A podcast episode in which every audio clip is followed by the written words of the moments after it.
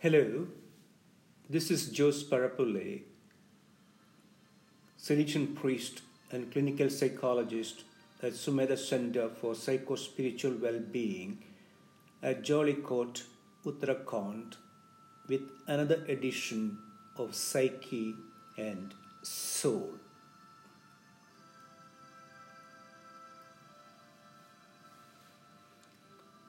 The last few podcasts have been on mental health and well being. This weekend, I shall focus on the burden of mental illness, that is, the prevalence of mental illness globally and especially in India. Mental illness is a reality in the lives of many people and is on the increase. There has been a 13% rise in mental health conditions and substance use disorders between 1997 and 2017.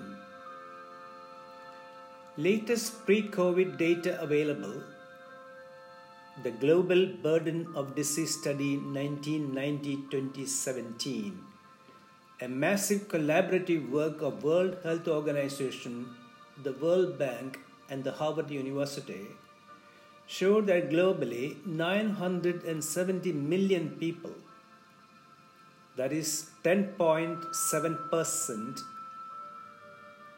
that is a little more than 1 in 10 people worldwide had a mental health or substance abuse disorder in 2017.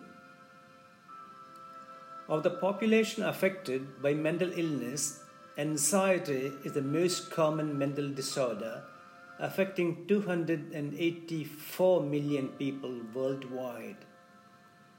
Next is depression, that affects 264 million people.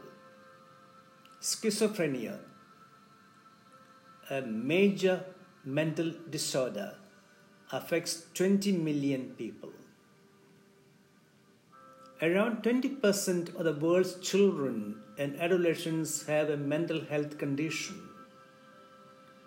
Globally, mental health, mental illness affects more females, 11.9%, than males, 9.3%. The mortality rate of those with mental disorders is significantly higher than that of the general population. It is estimated mental health disorders are attributable to 14.3% of deaths worldwide, or approximately 8 million deaths each year. One emerging reality that is of some concern is that more and more young people are reporting mental illness. The Indian situation. According to the Global Burden of Disease study cited above, a little more than 1 in 7 Indians, 7.5%, or about 197.3 million, suffer from some mental disorder, ranging from mild to severe. The study had predicted that by the end of 2020, roughly 20% of Indians will suffer from mental illnesses. As at the global level, depressive and anxiety disorders are the more common form of mental illness in India. According to data collected, 47.7 million Indians suffer from depression and 44.9 million Indians suffer from anxiety disorders. The prevalence of depressive and di- disorders was significantly higher in females than in males. This could be related to gender discrimination, violence, sexual abuse, antenatal and postnatal stress, and adverse socio-cultural norms. Suicide. There was also significant but modest correlation between prevalence of depressive disorders and suicide. India accounts for 36.6% of suicides globally. Indian women have double the global rate for death by suicide of women. The latest 2020 data released by the National Crime Record Bureau had shown that India reported an average of 381 deaths by suicide daily in 2019. As many as 1,39,123 people died by suicide in India in 2019, making a 3.4% increase compared to 2018. Notably, over 90,000 of the people who died by suicide in 2019 were aged between 18 and 45. Shortage of mental health workers. A World Health Organization report published in 2018 had stated that the mental health workforce in India is not up to the mark, and there is a huge shortage of psychiatrists and psychologists in the country as compared to the number of people suffering from mental health issues. The World Health Organization states that in India, per 100,000 population, there are only 0.20 psychiatrists, 0.07 psychologists, and 0.36 other mental health workers available. This means many people needing psychological and psychiatric help would be deprived of it. Increase through corona pandemic. The situation has been exacerbated by COVID-19. An American Psychological Association survey conducted between August 28 and October 5, 2020, found that nearly 3 in 10 psychologists, that is 29%, said they were seeing more patients overall since the start of the pandemic. Of psychologists who provide treatment for anxiety disorders, nearly three quarters, that is 74%, reported an increase in demand for such treatment. And 60% of those providing treatment for depressive disorders saw an increase. The enforced home isolation has led to increased stress and anxiety in families.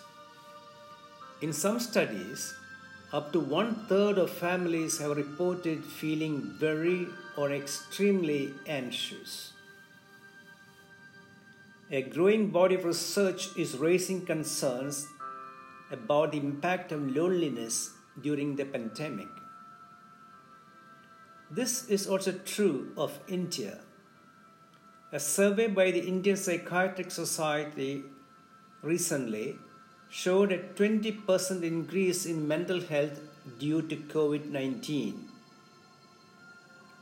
And more recently, Dr. Rajesh Sagar, professor of psychiatry at the All India Institute of Mental Sciences, AIIMS, New Delhi, India's premier psychiatrist institute, said there is a 50% increase in cases of psychological distress, as also the number of people reporting symptoms of anxiety than before. Increasing demands of meeting patient needs are affecting mental health providers too. In the American Psychological Association survey mentioned above, more than 4 in 10 psychologists, that is 41%, said that they felt burned out. and 30% said they have not been able to meet the demand for treatment from their patients. Unlike physical disorders, which can be verified by objective criteria and tests, as is the case with COVID 19, most mental health disorders cannot be tracked with a test or a tangible sign. Hence, there would be a large group of silent sufferers whose illness would go unnoticed. Genetic inborn vulnerabilities to psychiatric disorders which have been kept in abeyance through a nurturing environment, can be activated when experiencing prolonged and high levels of stress. This is especially true of schizophrenia and major depression. Mental health experts warn that the impact of COVID 19 on mental health would be felt for years after the virus has been brought under control. Dr. Adrian James, president of the Royal College of Psychiatrists, for example, warns that COVID 19 is going to have a profound effect on mental health. It is probably the biggest hit to mental health since the Second World War. It doesn't stop when the virtue, the virus, is under control and there are few people in hospital. there are long term consequences.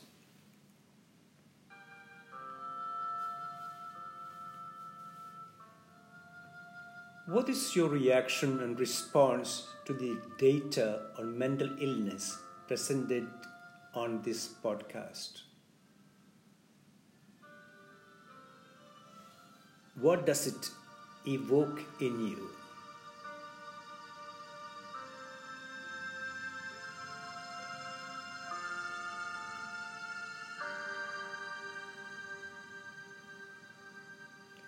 Jesus of Nazareth was concerned about eliminating suffering from human lives.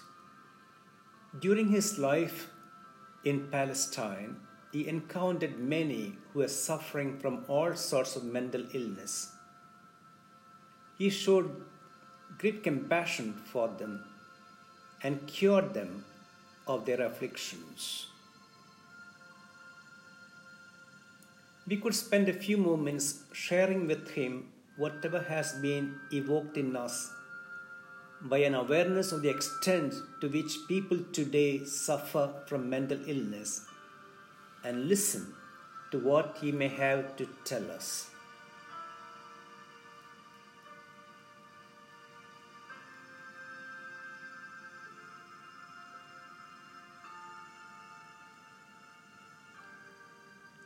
Have a pleasant and healthy weekend.